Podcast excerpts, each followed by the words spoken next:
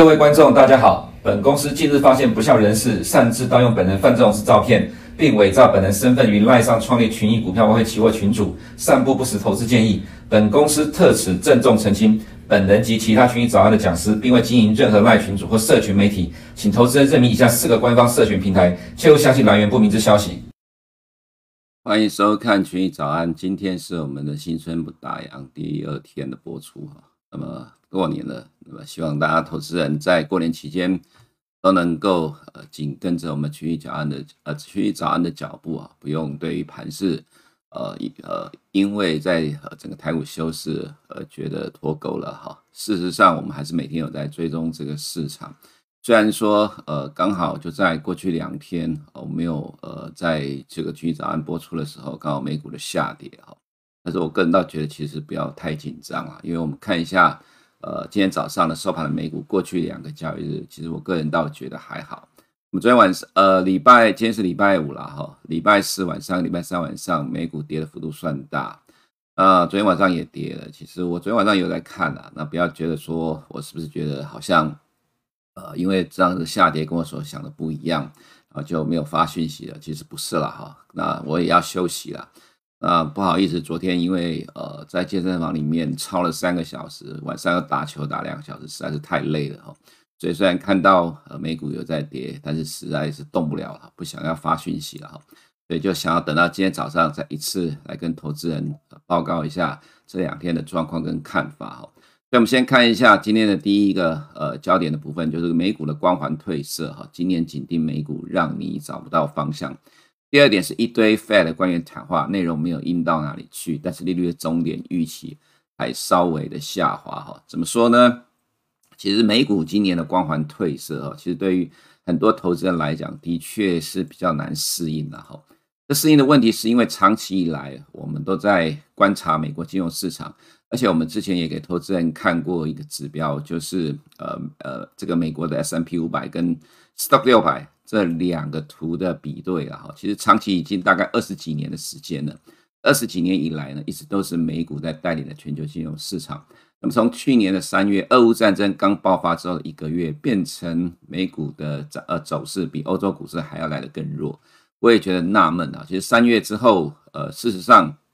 呃，还有一段时间欧洲股市跌的幅度还蛮大的。不过，如果你去比对我们之前所修过的图来讲，其实在那个过程当中，其实美股的。呃，反应应该是比欧股更弱，才会从去年三月以来一直到近期，一直都是欧股的走势比美股还要来得更强。那么在这两天呢，即使美股的重挫，我想如果你跟我们一样是看着全球市场的话，虽然不会说呃跌破眼镜或者是掉了下巴了，但是其实你可以看到今天早上的呃亚洲市场现在已经开盘了哈，日本股市没有跌，港股 A 股也没有跌，也就是说。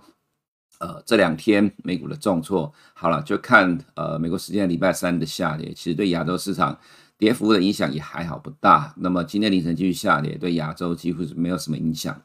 所以美股的光环的确在逐渐的褪色当中。这个褪色当然是因为以今年的角度来讲，我们之前曾经提过了哈，现在全球央行虽然都还在压制通货膨胀，而且今年没有意外是各个国家的利率的高点。但是也只有美国央行对于股市会是指指点点的，那么其他的央行呢，对于股市并没有像呃美国这样子呃强烈的想要把它打下，因为影响到通膨。这个原因是因为呃美国的呃像美国的经济里面有一个很强烈的特色，就是呃财富效应，也就是说美国股市上涨会带来呃正的财富效应，会让美国人增加消费，那么这个增加消费金额就会使得通货膨呃驱动通货膨胀，使通货膨胀不下来。所以，呃，美国的中央银行其实对于市场是比较不友善的哈，这是目前的现况。那所以你今年要紧盯的美股的话，你可能就真的很难去做呃操作跟应对了哈。再就是没有错啦，的确是一堆 Fed 的官员谈话，但是我们也看了一下，呃，这个内容其实并没有说哈，呃，超过过去这个所谓八月二十六号 Fed 谈话，呃，Jackson 后 Fed 谈话最鹰派的水准。其实现在的谈话。跟八月二十六号比较起来，反而还稍微偏的鸽派一点。那么其实，呃，从礼拜三到今天早上为止，几个官员的谈话呢，提到其实都是同样的东西，就是利率升高到五个 percent 之上之后，会维持一段时间。那么这个其实就是要消除市场对今年下半年降息的预期了哈。不过下半年降息预期一直存在，不会改变。这我们之前也说过很多次了，我想不再花时间去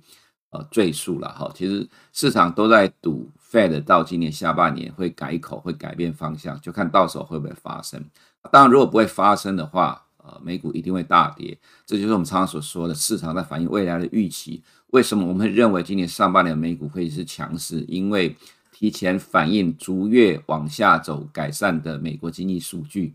那么另外一个就是提呃提前反映下半年的降息预期，所以时间可能如果来到接近的五月或六月的 FOMC Fed 仍然没有松口的话，那么到时候跟市场预期不一样，就会出现比较大幅度的回档了哈。所以我之前有提过啦，我们对于今年的看法跟呃美国的策略师很多的看法是相反的。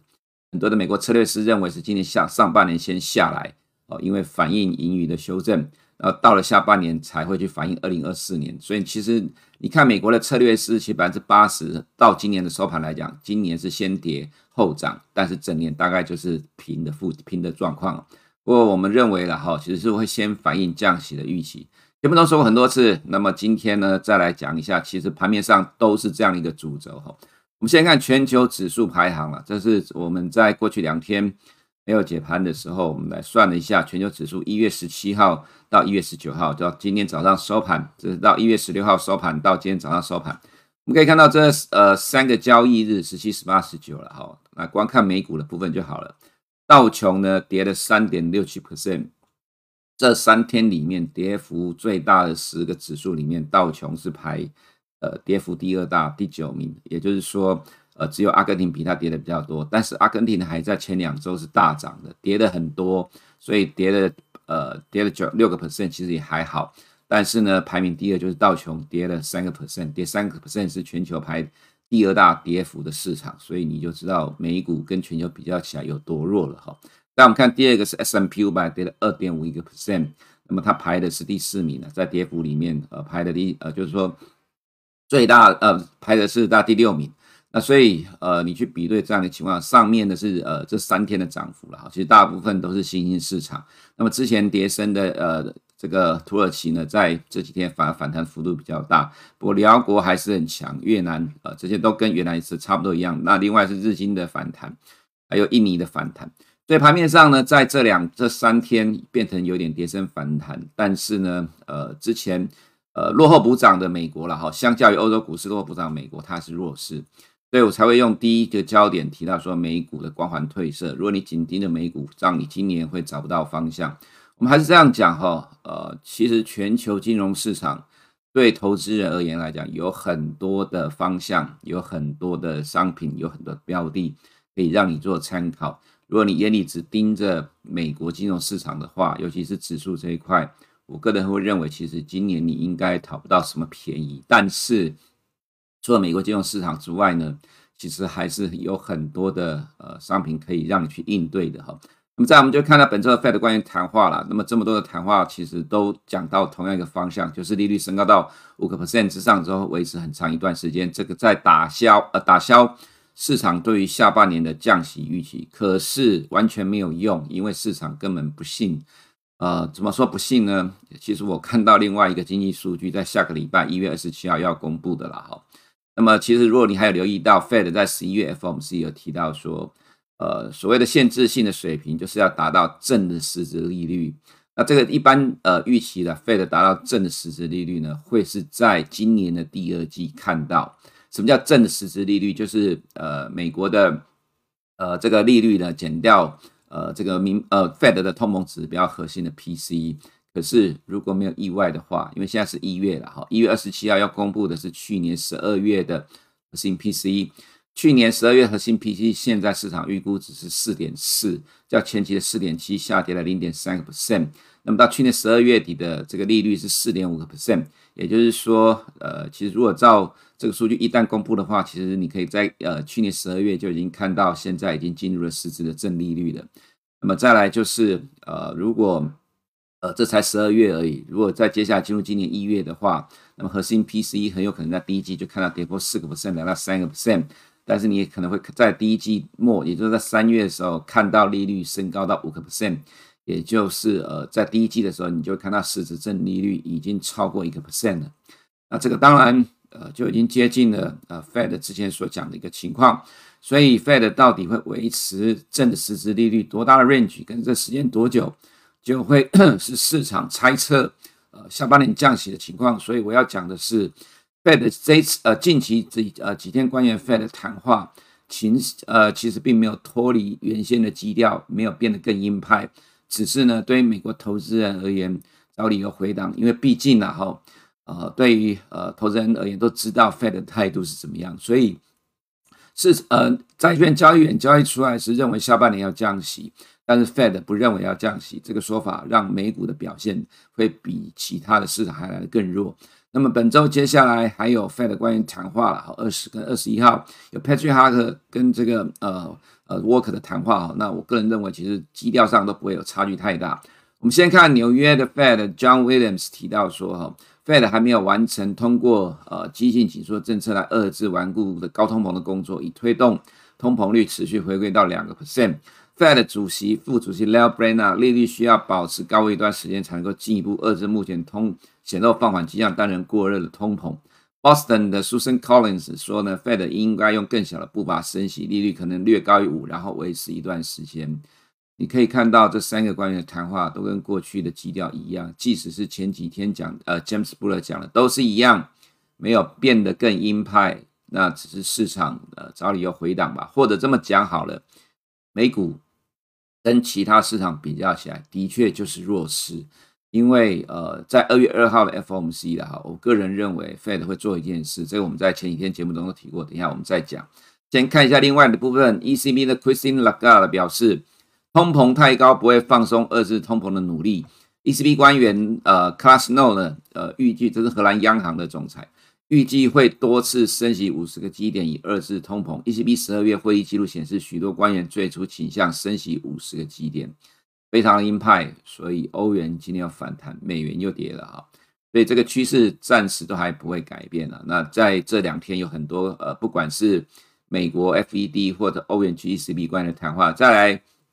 连英国央行的 Andrew Bailey 也来凑一脚。他提到说，英国整体的通膨率连续两个月下降。表面通膨已经走过了转折点，呃，奇怪，呃，因为央行其实反而比较乐观了哈。那么这接下来还是要陆续的观察这些官行，呃，央，呃，这个央行的动态。不过整体上来看，呃，当然看的是 Fed 了哈。那当然 Fed 现在态度没有什么改变，所以让美国的指数跟全球相比较起来是偏弱的。那如果你是比较偏多的话，今年在美股的部分，它绝对是剧烈的震荡。但主轴上来讲，我们认为其实不会改变，这个主轴就是反映下半年的预期。但是呢，呃，每一次 FOMC 都会是美国指数回档的理由了。但这回档，我们个人认为，当然，呃，有机会是逐渐垫高的状况。那么再来就是，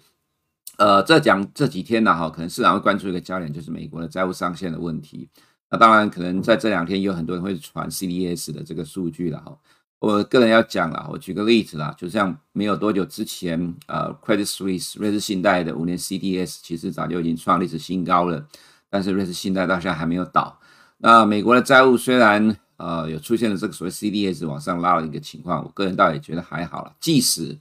你在美国历史上看到很多次美国债务达到了上限，那么这个状况对于美国金融市场仍然没有任何的影响。或者说，呃，你要达成债务违约，我个人都觉得几率非常的小了，因为这影响到美国的信用，呃，美国国会到最终都被迫要去配合，通过调高债务上限，避免债务违约的情况，所以我个人倒觉得，其实美国金融市场不会对这个部分有反应，因为已经司空见惯的了哈。你看美国金融市场这么多年来，这个早就已经是老生常谈的哈，这不是月经文了，因为不到一个月的时间呐，大概可能。每隔个呃几个呃七八个月或一年时间就会出现这样一个状况，市场再来担心一下，然后美国国会搞一搞过了之后又变成没事了，所以我们倒觉得这不是什么市场的黑天鹅，呃需要太过于担忧的事情了哈。再我们看一下 Financial Condition Index 呢，讲一堆的废话，来看一下重点了哈。Financial Condition Index 呢在这两天呢持续变得宽松，下面是 Bloomberg 这一条是这个是芝加哥的，这是高盛。高盛有反弹的，呃，Bloomberg 没有动，但是芝加哥的扩大了。这个其实我们之前都提过，它主要的成分有两个，一个是十年公债殖利率，一个是 S&P 五百指数。那么美国升息的次数越多，结果呃，美国的金融环境越宽松，这是我之前几次强调的。我认为接近 FOMC 二月二号 FOMC 之前，可能这一波的反弹会暂时的呃整理，进入整理告一个段落。原因在于呢，因为股市越涨。结果啊，对不对？就越升息，股市越涨。那么这个状况造成金融环境宽松，对于 Fed 压制美国通膨不利，所以很有可能在今年上半年还有四次的 FOMC，每一次 FOMC 都会对于美国股市会是一个考验。但是过了 FOMC 之后呢，又会被其他市场拉起来。比如说今年的前两个礼拜，呃，大致上是这样的一个情况。那么来看一下 OIS 预测的利率啦，哈。那么这个今年六月的高点是四点八九。你不要觉得这个好像没有动，我告诉你，我在一月十六呃十七号早上解盘的时候，当天早上讲的是大概一月十六号这个数据大概是四点九四，所以你可以看到这几天下来，呃，这个几个 Fed 的关于谈话反而呃对利率高点是往下降的，它其实反映的是经济数据，所以意思指的就是说官员的谈话没有影响到市场对未来降息的预期，反而是经济数据，比如说零售销售，比如说 PPI 这数据出来，反而让。终点的利率，呃，高点往下降了，到今年年底、明年初的利率都往下降了，所以其实市场是看数据在说话，也就是完全 data dependent。所以即使 Fed 官员到目前都还是维持原来基调不改口，可是随着我们之前一直强调的，接下来每个月的经济数据 CPI 一路的下滑，经济数据趋缓，那么市场认为终究最终 Fed 官员被迫改口，改变原先的决定跟看法。好，这就是为什么。降息预期会一直存在的原因。那么 CME 的升息预期，这其实不太需要看的，因为其实大致上都已经底定了。二月会升一码，三月再升一码，所以你可以看到三月升到五个 percent。所以，如同我刚才所讲的，如果在下个礼拜一月二十七号公布的去年十二月的核心 PCE，假设真的符合市场预期的话，那么光在第一季第二次的升息，你就会看到，呃，美国的正实质利率啊，已经超过零点五个 percent 了。那么进入第二季之后，这个正实质利率会持续的扩大，即使第一季 Fed 不改口，可能到了第二季 Fed 可能就会改口了，这就是市场在赌的部分了哈。那么中年利率的部分，呃，没有什么太大的变动了哈。那么两年公债殖利率今天是小反弹，因为德国的公债殖利率涨了两个 percent，呃，这其实美国今天的殖利率反弹是被呃德国公债殖利率带动了，但其实我个人觉得这是短线而已，呃，这是德国的十年公债殖利率反弹了二点零九 percent，美国跟着弹，但弹的幅度不大，啊、呃，所以趋势上我们认为。这两天，呃，我们刚刚提到了零售销售跟 PPI，这会让美国的十年公债殖利率接下来持续的弱势了哈。所以价格的部分虽然顶到了两百天均线，不过我们认为就是短线的震荡而已。那么这这样的一个情况反映在呃汇率市场部分，美元就会偏弱了哈。美元即使呃这两天的这样的一个震荡，Fed 官员的谈话也没有办法带动美元的反弹，因为连殖利率都带不动，美元当然更带不动。那么人民币短线涨多的稍微贬值哈，也没有办法带动美元的反弹，这就告诉你凸显出来美元非常的弱势，所以我们不认为呃这一波的美元的整理啊已经哈近尾声了，应该还会继续的呃维持弱势整理的状况。那么欧元的话，当然就会维持原来的方向不变了。那么日本的部分，我这里持续打个大问号，虽然一月 十八号已经过了啦哈，那么很多的。呃，恐惧贩卖者一直在讲说要大崩盘，不过实际上也没有发生啊。不过即使真的改变了呃直利率曲线控制政策，我们也不认为会有大崩盘的情况了。更何况，其实日本自己国内都认为说，呃，不太会发生改变现有货币政策的状况。但是我们台湾的网红总是要不断的对市场贩卖恐惧，才会有流量，呃，流有流量啊。不过有流量也不代表你你会是对的啦。那我的意思指的就是说，金融市场。还是会照他自己的方向来走。那么本周经济数据呢？呃，今天晚上还有成屋销售。下礼拜，呃，重点在于呃第四季的 GDP 预估是二点六了，前期是三点二。不过现在市场早就已经在担忧今年下半年经济衰退，所以这些都是过去式了。那么另外重点就是我们刚才所提到，十二月的核心 PCE 预期是四点四，前期是四点七，十二月就会达成实质的正利率了。那么随着今年的第一季，呃，美国的 CPI、PCE 都会快速的下降。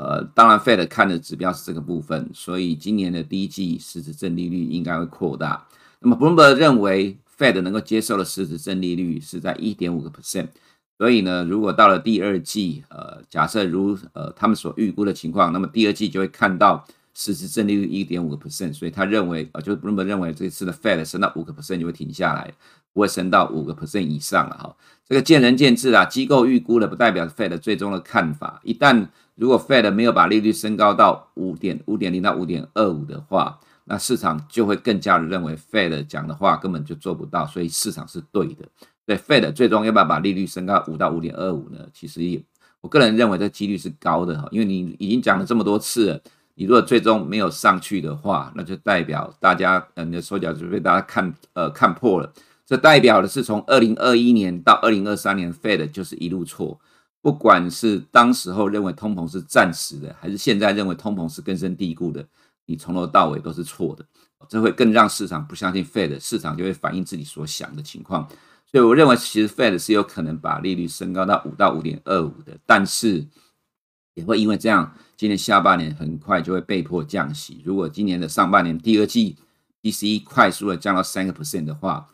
如果越降越快，到时候你就会看到实质正利率会超过两个 percent 的，那可能对于下半经济影响就比较大了。所以 Fed 就可能真的被迫降息了哈。经济数据的部分呢，昨天晚上新屋开工营业许可是连续四个月的下滑了。我这部分呢，呃，我不觉得说会对于呃市场影响太多，太幅度太大。重点还是在首次申请失业救济人数粉色这一条，预期二十一点十万人，实际是十九万人，已经呃大幅度的下滑，也就一路下来了哈。这个代表美国的就业市场非常的稳固。所以如果从这个角度来讲，美国经济呃数据是趋缓的，但就业市场火热。那么如果要看最终的结果来讲，要说今年下半年美国经济会衰退到哪里去？我看，呃，这真的是比较困难了。即使有可能，真的幅度也非常的小了哈。那整体的趋势上来讲，美国就业市场还是非常的火热，Fed 也不会呃改变他的一个说法，因为就业市场太强了。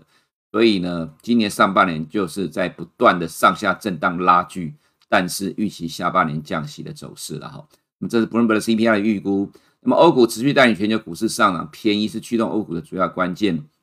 欧洲天然气持续的在低档震荡，跌到二零二一年的低点了。那么这我们之前都看过，欧股的欧洲股市的本益比比美股还来得更低哈。那全球指数今天有比较大的跌幅了哈。那么呃，今天欧洲股市普遍都下跌，原因是美股连续两天的下跌重挫，终于让欧洲股市跌下来了。那么这我要讲的是说，如果专呃从纯从盘面的角度来讲。这是今年以来哈，这连续上涨两周之后，第一次欧股被美股的拖累。因为在这个过程当中，呃，我们可以看到从去年第四季，呃，十一、十二月到今年的一月的第二前两周，这个过程当中，原则上都是欧股带着美股在涨，少数像这一天跟这一天，但这个时间我们个人认为不会维持太久了，因为毕竟里面的逻辑不同，而且全球的资金。现在正在呃快速的往欧洲股市集中，所以这就是被美股的拖累，短线的震荡整理而已了哈。那么其他市场大致上都一样，今天呃欧呃欧洲各国的英国、德国、法国都是跌幅比较重，受到美股的影响。那么再来我们看到呃美股的部分，如果看这三天，一月十七号到一月十九号，其实说穿的就是美股的下跌，然后把欧洲股市也带下来。对，欧洲股市变成是短线的补跌，但是我们认为就是短线影响，刚才给投资人看到了这样的一个走势。那么在美股的部分来讲，反而这两天科技股跌的幅度比道琼来的小一点，这是因为呃这段时间呃落后补涨弹的幅度比较大。那道琼呃走势上来讲，我个人觉得呃必须要讲到就是说，现行上的角度来讲，它的确是偏弱，因为呃连续弹了将近两个礼拜的时间，两天就快要回到起涨点。这的确走势是不强的哈，不过就像我们刚才所讲的，其实全球市场美股呃道琼在这三天是倒数第二名的。那我个人会认为，如果全球市场在接下来持续的维持我们所看到的强势的话，其实这就是短期的震荡拉回而已。那么今天凌晨盘后，Netflix 的财报呢，第四季增加七百六十六万用户。超过市场预期的四百五十万户，所以今天盘后大涨了六点九七 percent。今天晚上美股呃没有意外，应该会呃被这个激励，科技股反弹也会带动其他指数的反弹。那么其他指数的部分，S&P 五百这里挑战两百天线失败，呃不过我们认为就是短线的震荡，因为毕竟看整个结构上来讲，呃这个其实超过一半的股票，呃百分之六十都站上两百天移动平均线，整个结构其实是比指数来的强了哈，所以我们认为呃这个状况在逐渐的转好当中，那么两百天线迟早会被克服的。科技股这波弹的幅度大，呃，所以呃回档幅度看起来没有那么重，那么位置上比较起来的话，比道琼来的稍微好一点，但整个架构上来讲，还是道琼相对比较强哈。亚洲市场的部分呢，新市场只有跌了零点二一 percent，我们看一下，呃，中国的部分，这一点没有改变，中国官方强力拉抬经济，外资持续的大买超 A 股，今天呃公布 LPR，我现在没有看盘，我不知道数据的，那这到底有没有改变啊？这投资人就自己参考了吧，好。另外就是中国呃要派出一个团队到呃美国要派出团队到中国为耶伦呃访华做准备，然后马克龙也要访问中国。你可以看到最近呃跟欧呃就是说原先跟中国剑拔弩张的国家开始慢慢的改变过去的态度。比如说上周我们提到澳洲，澳洲总理希望跟中国恢复全面的贸易关系。澳洲是五眼联盟里面的其中一个，本来还很强硬的，结果突然现在开始改变了。欧洲国家。呃，除了之前德国总理到呃中国访问之外，现在法国总统马克龙也要去了。那么观察到国际的局势开始在转变了，有一点点的气氛不一样了。虽然美国一直在主导全球围堵中国，可是看起来欧洲的政策开始在松动，五眼联盟的澳洲也在改变了。的状况其实对于中国股市来讲也有正面的帮助了。好，所以我们看到。哦中国股市的部分，呃，多数基金仍然低配中国。这几天，呃，美股的重挫，尤其今天凌晨美股继续下跌。但是我们看到今天凌晨 ADR 这两个指数，一个涨了二点零四，一个涨了一点四二。现在香港股市是上涨的哈，根本没有受到美股下跌的影响。所以我们认为，呃，这两个市场还是持续的强势了哈，维持我们原来看法没有改变。另外，我们看到沪深股通，呃，这个波段外资大买超哈，这不到一个月的时间。买的幅度蛮大了，一个月这累积到昨天为止，一月以来买了一千零三十二亿的人民币，这大概已经是过去一两年所看到单月买超幅度最大了，已经在一两年没看到这种状况了。所以 A 股的部分呢，呃，几乎完全没有受到美股的影响。昨天涨了一个 percent，那么 A 五十呢没有受到影响了哈。我要讲就是说，如果你的眼里只有美国股市的话，你大概很难抓得到。这波全球市场除了美国以外的这个行情，包括亚洲市场也是一样。今天凌晨美股的下跌对亚股几乎完全没有影响。其实这样的结果到最后会变成什么情况呢？我可以很清楚的告诉你，美股也不会跌到哪里去，因为在美国的投资人、在欧洲的投资人、在亚洲的投资人都一样，大家都会互相看。美股连续跌了两天，如果全球股市都不跌，或者只有小跌反应。最终，投资人又会回过头来进入市场。你看我，我看你，到最终都互相一起动，方向一致。其实每一波的大回档修正，呃，波段的趋势回档修正，几乎都是这样的情况。二零零八年雷曼倒闭之后，台股加权指数在零八年十一月见到低点，美股一直到二零二二零零九年的第一季末，好像二月还三月才见到低点，整整慢了三四个月。美股比台股还要更早见底。其实，在这一波的全球金融市场，去年九一路跌到九月的过程当中，美股也不是最早见底的了。好，其实欧洲股市比美股更早见底，就开始弹上，而且这波弹的幅度比较大。我的意思就是说，全球金融市场指数的部分不是只有美国。虽然我们长期一直强调全球金融市场为美股马首是瞻，不过我们在去年第四季也留意到状况改变了，